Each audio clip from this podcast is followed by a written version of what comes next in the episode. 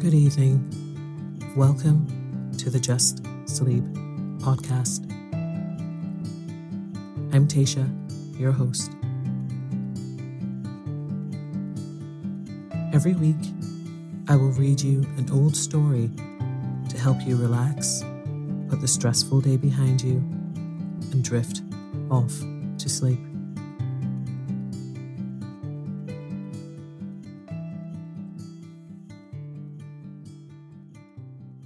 Occasionally, we will run ads in order to cover the costs of the production of the podcast. Rest assured, there will be no ads during or after the story.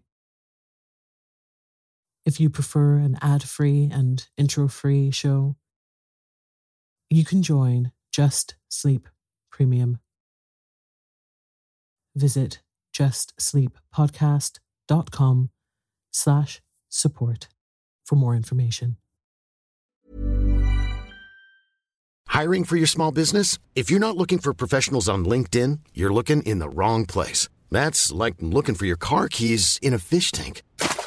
LinkedIn helps you hire professionals you can't find anywhere else, even those who aren't actively searching for a new job but might be open to the perfect role. In a given month, over 70% of LinkedIn users don't even visit other leading job sites. So start looking in the right place. With LinkedIn, you can hire professionals like a professional. Post your free job on linkedin.com slash people today.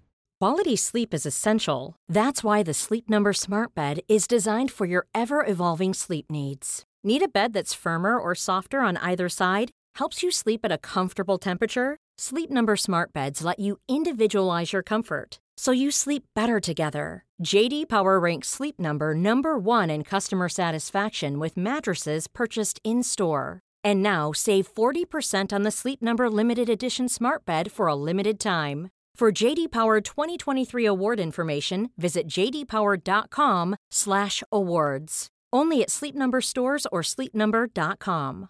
Ready to pop the question? The jewelers at BlueNile.com have got sparkle down to a science with beautiful lab-grown diamonds worthy of your most brilliant moments. Their lab-grown diamonds are independently graded and guaranteed identical to natural diamonds, and they're ready to ship to your door. Go to BlueNile.com and use promo code LISTEN to get $50 off your purchase of $500 or more. That's code LISTEN at BlueNile.com for $50 off. BlueNile.com code LISTEN. Burrow is a furniture company known for timeless design and thoughtful construction and free shipping, and that extends to their outdoor collection. Their outdoor furniture is built to withstand the elements, featuring rust-proof stainless steel hardware, weather-ready teak, and quick-dry foam cushions. For Memorial Day, get 15% off your Burrow purchase at burrow.com slash ACAST and up to 25% off outdoor. That's up to 25% off outdoor furniture at burrow.com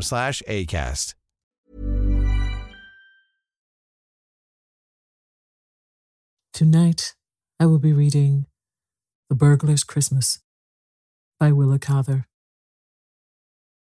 So lie down, close your eyes, and let me read you a story. Two very shabby looking young men stood at the corner of Prairie Avenue and 80th Street, looking despondently at the carriages that whirled by. It was Christmas Eve, and the streets were full of vehicles florists' wagons, grocers' carts, and carriages. The streets were in that half liquid, half congealed condition peculiar to the streets of Chicago at that season of the year. The swift wheels that spun by sometimes threw the slush of mud and snow over the two young men who were talking on the corner. Well, remarked the elder of the two, I guess we're at our rope's end, sure enough. How do you feel? Pretty shaky, the wind's sharp tonight. If I had had anything to eat, I mightn't mind it so much. There's simply no show. I'm sick of the whole business. Looks like there's nothing for it but the lake. Oh, nonsense. I thought you had more grit. Got anything left you can hawk? Nothing but my beard, and I'm afraid that they wouldn't find it worth a pawn ticket. said the young man ruefully, rubbing the week's growth of stubble on his face. Got any folks anywhere? Now's your time to strike 'em if you have. Never mind if I have, they're out of the question. Well, you'll be out of it before many hours if you don't make a move of some sort. A man's got to eat.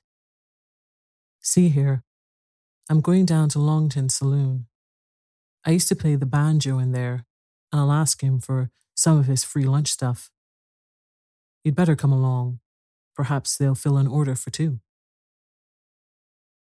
How far down is it? Well, it's clear downtown, of course, way down on Michigan Avenue. Thanks. I guess I'll loaf around here. I don't feel equal to the walk. And the cars, well, the cars are crowded.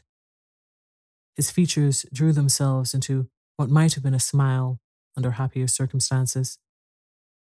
No, you never did like street cars. You're too aristocratic. See here, Crawford. I don't like leaving you here. You aren't good company for yourself tonight. Crawford? Oh, yes, that's the last one.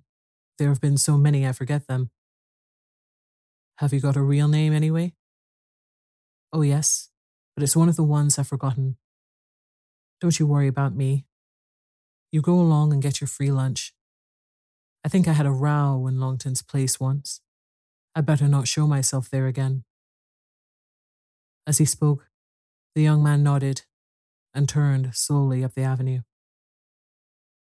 He was miserable enough to want to be quite alone. Even the crowd that jostled by him annoyed him. He wanted to think about himself. He had avoided this final reckoning with himself for a year now. He had laughed it off and drunk it off. But now, when all those artificial devices which are employed to turn our thoughts into other channels and shield us from ourselves had failed him, it must come. Hunger is a powerful incentive to introspection. It is a tragic hour, that hour when we are finally driven to reckon with ourselves, when every avenue of mental distraction has been cut off, and our own life and all its ineffaceable failures closes about us like the walls of that old torture chamber of the Inquisition. Tonight, as this man stood stranded in the streets of the city, his hour came. It was not the first time he had been hungry and desperate and alone. But always before there had been some outlook, some chance ahead, some pleasure yet untasted that seemed worth the effort, some face that he fancied was or would be dear. But it was not so tonight. The unyielding conviction was upon him that he had failed in everything, had outlived everything. It had been near him for a long time, that pale spectre. He had caught its shadow at the bottom of his glass many a time, at the head of his bed when he was sleepless at night, in the twilight shadows when some great sunset broke upon him. It had made life hateful to him when he awoke in the morning before now. But now it settled slowly over him, like night, the endless northern nights that bid the sun long farewell. It rose up before him like granite. From this brilliant city with its glad bustle of Yuletide, he was shut off as completely as though he were a creature of another species. His days seemed numbered and done, sealed over like the little coral cells at the bottom of the sea.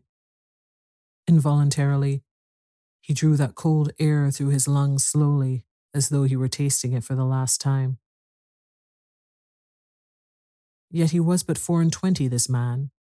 He looked even younger. And he had a father someplace down east who had been very proud of him once. Well, he had taken his life into his own hands, and this was what he had made of it. That was all there was to be said.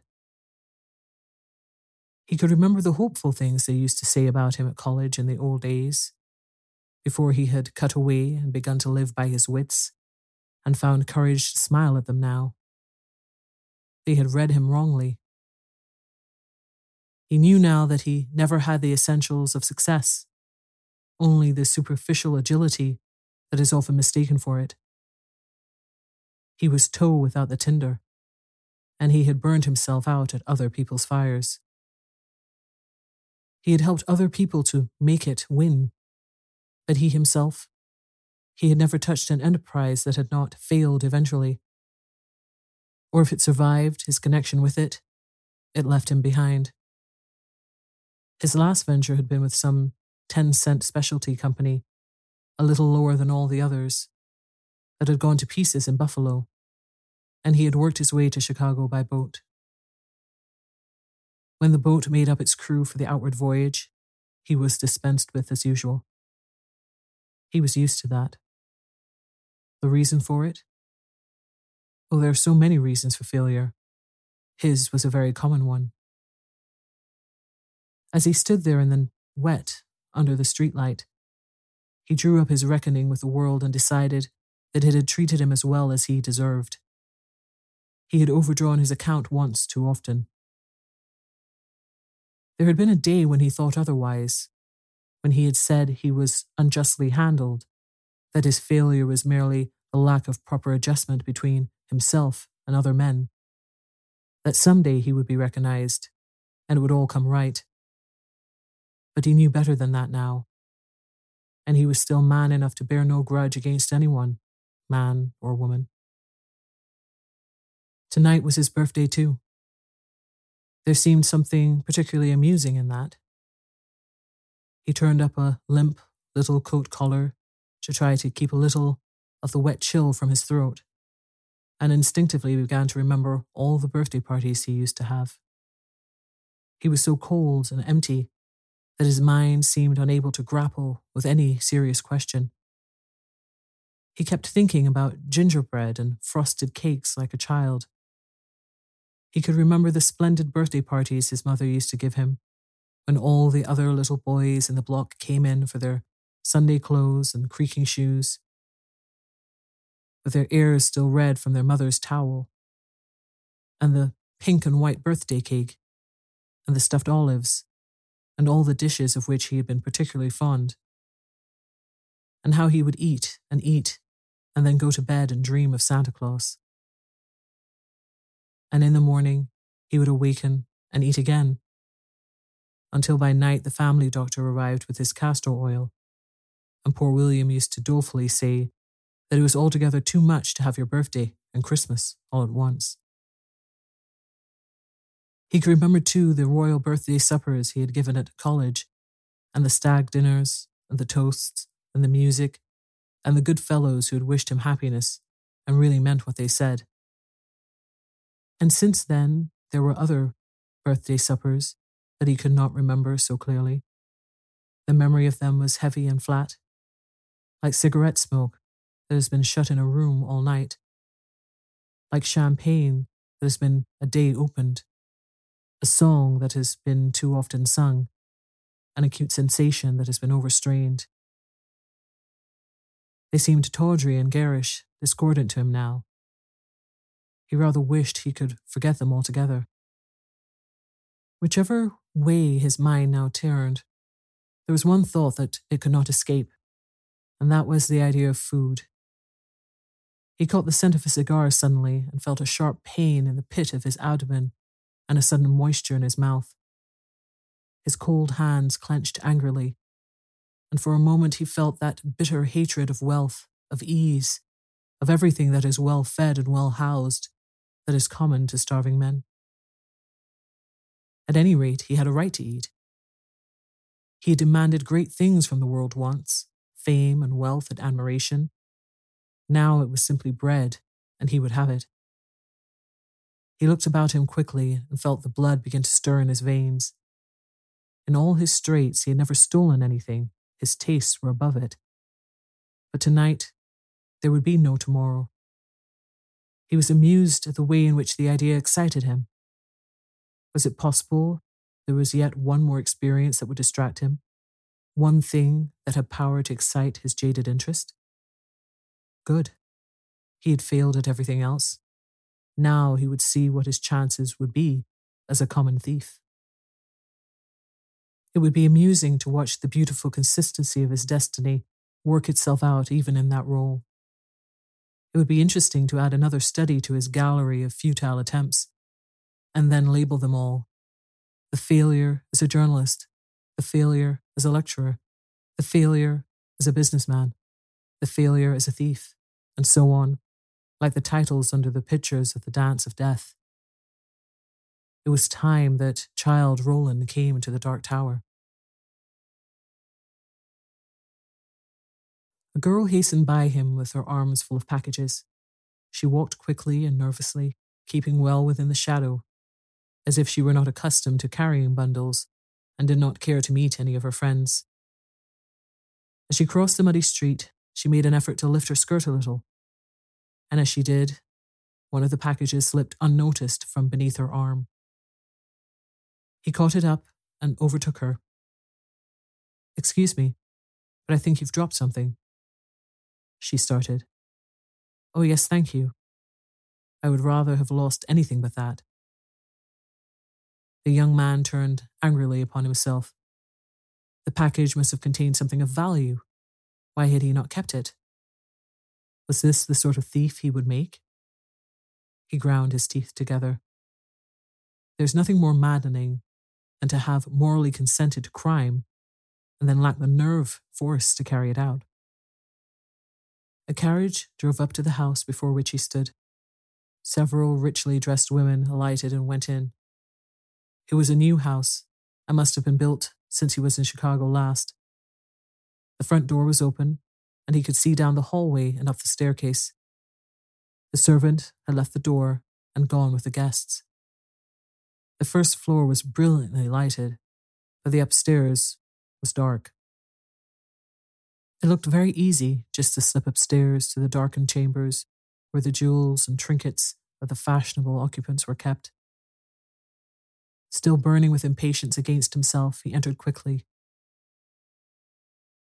Instinctively, he removed his mud stained hat as he passed quickly and quietly up the staircase.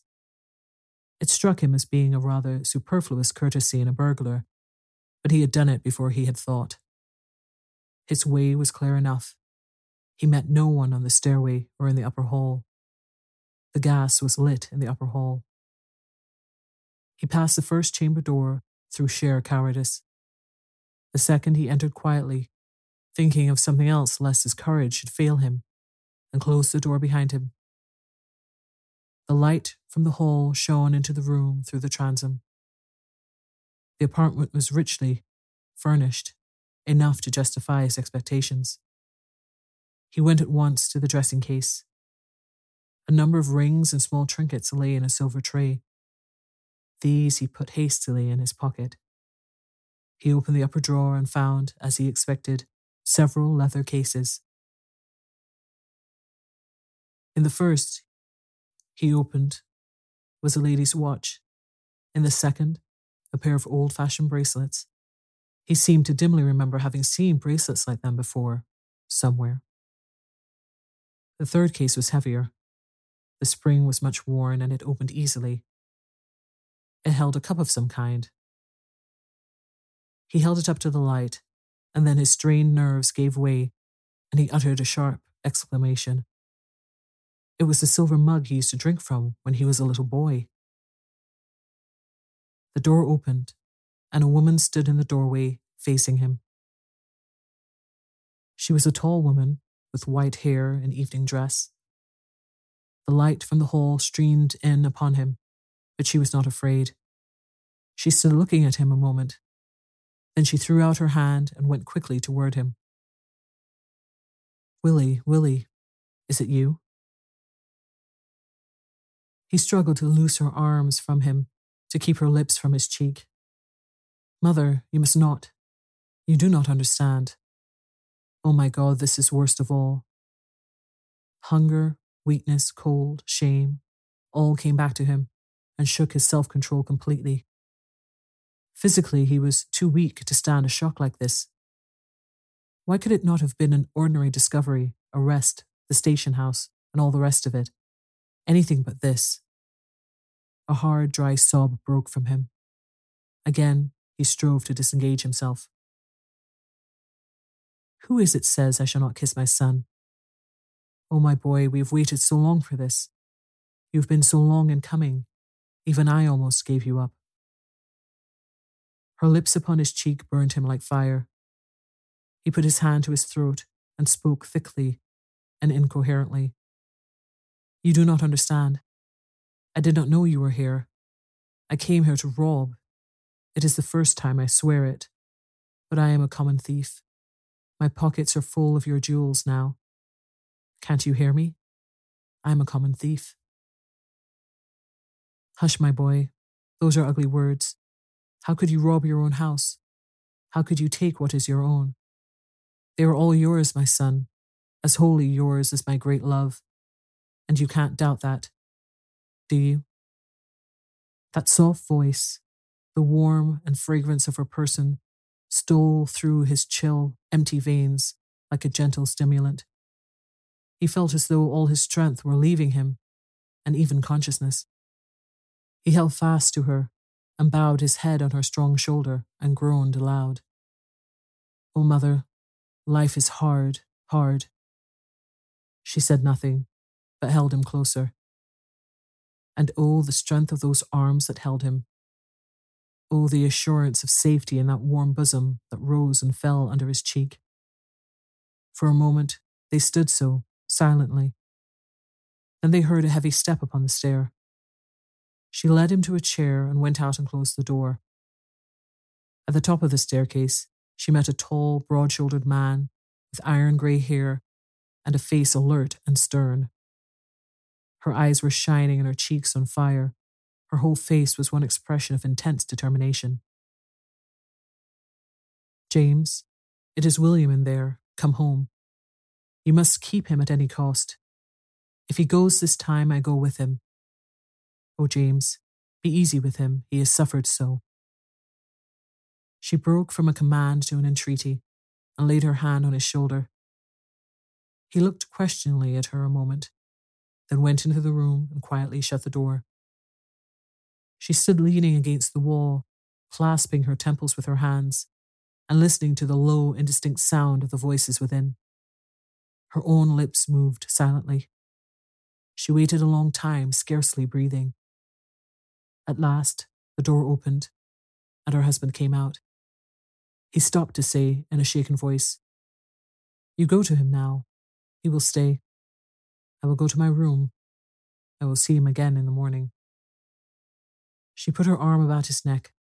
Oh, James, I thank you, I thank you. This is the night he came so long ago, you remember? I gave him to you then, and now you give him back to me. Don't, Helen, he muttered. He is my son. I've never forgotten that. I failed with him. I don't like to fail, it cuts my pride. Take him and make a man of him. He passed on down the hall. She flew into the room where the young man sat with his head bowed upon his knee. She dropped down upon her knees beside him. Ah, it was so good to him to feel those arms again. He is so glad, Willie, so glad. He may not show it, but he is as happy as I.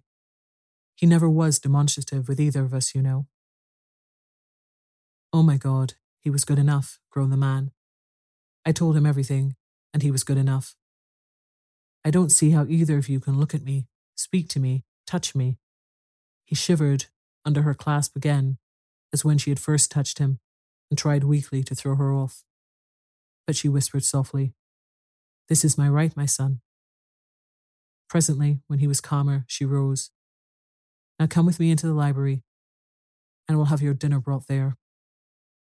As he went downstairs, she remarked apologetically, I will not call Ellen tonight. She has a number of guests to attend to. She's a big girl now, you know, and came out last winter. Besides, I want you all to myself tonight. When the dinner came, and it came very soon, he fell upon it savagely. As he ate, she told him all that had transpired during the years of his absence and how his father's business had brought them there. I was glad when we came. I thought you would drift west. I seemed a good deal nearer to you here. There was a gentle, unobtrusive, sadness in her tone that was too soft for a reproach. Have you everything you want? It is a comfort to see you eat.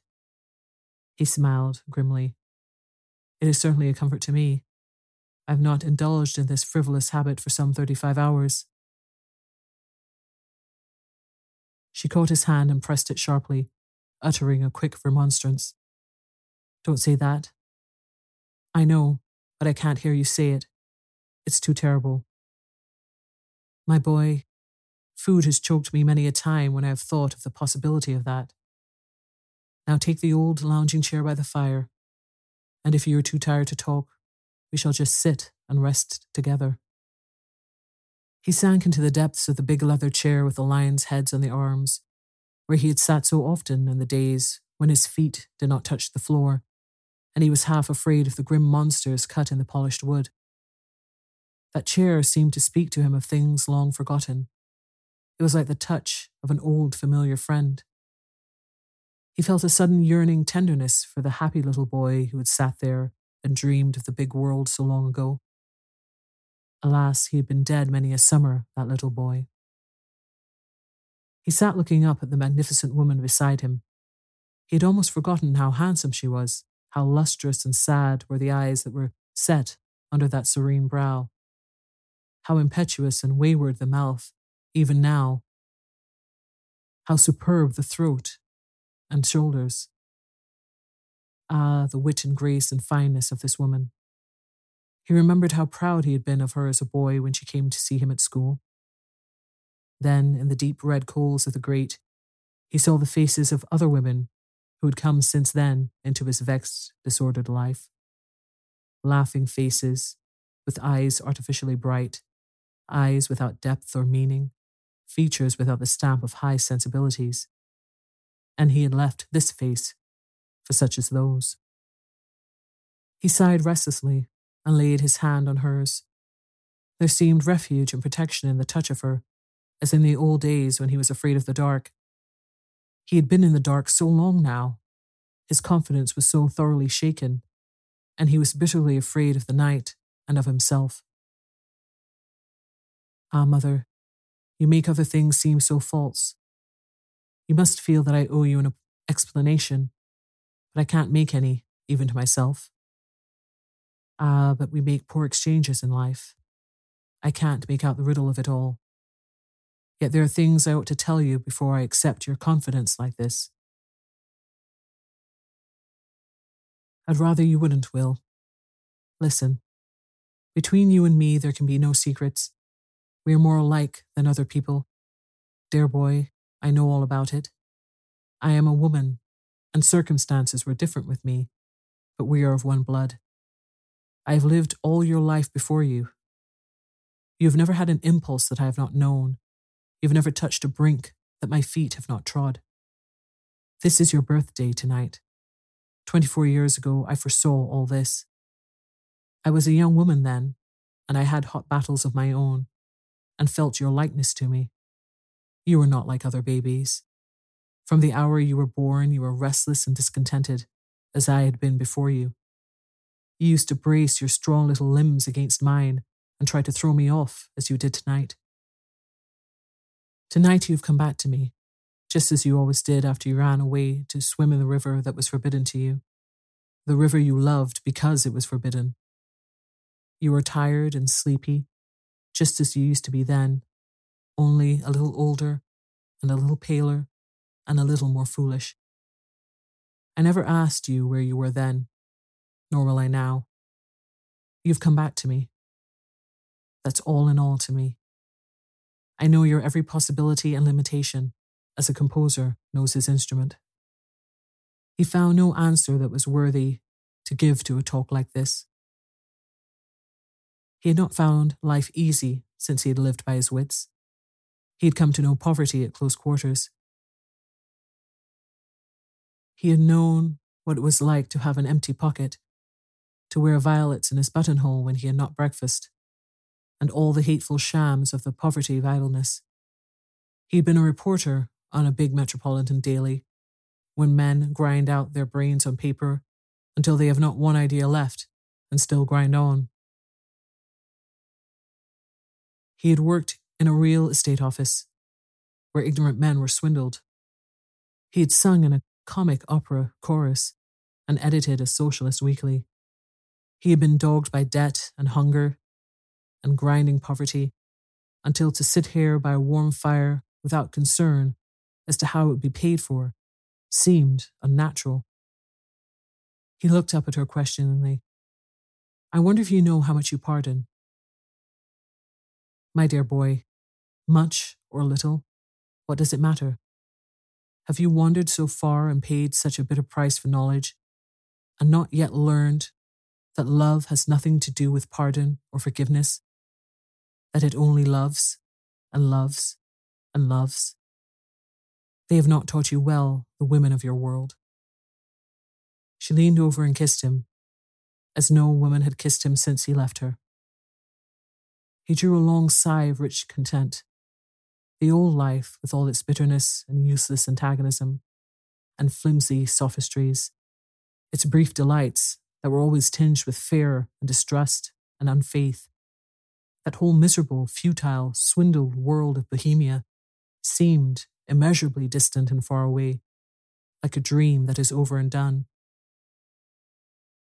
And as the chimes rang joyfully outside and sleep pressed heavily upon his lids, he wondered dimly if the author of this sad little riddle of ours were not able to solve it after all, and if the potter would not finally mete out his all comprehensive justice, such as none but he could have to his things of clay, which were made in his own patterns, weak or strong, for his own ends. And if some day we will not awaken and find that all evil is a dream, a mental distortion that will pass when the dawn shall break. Good night.